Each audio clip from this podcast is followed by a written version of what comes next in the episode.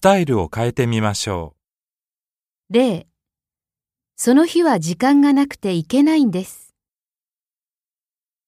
その日は時間がなくて伺えませんで。その日は時間がなくて行けなくて。1、日曜日には会議があってパーティーに行けないんです。すみません。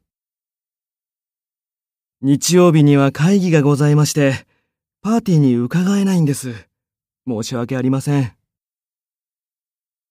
日曜日には会議があってパーティーに行けないんだ。ごめん。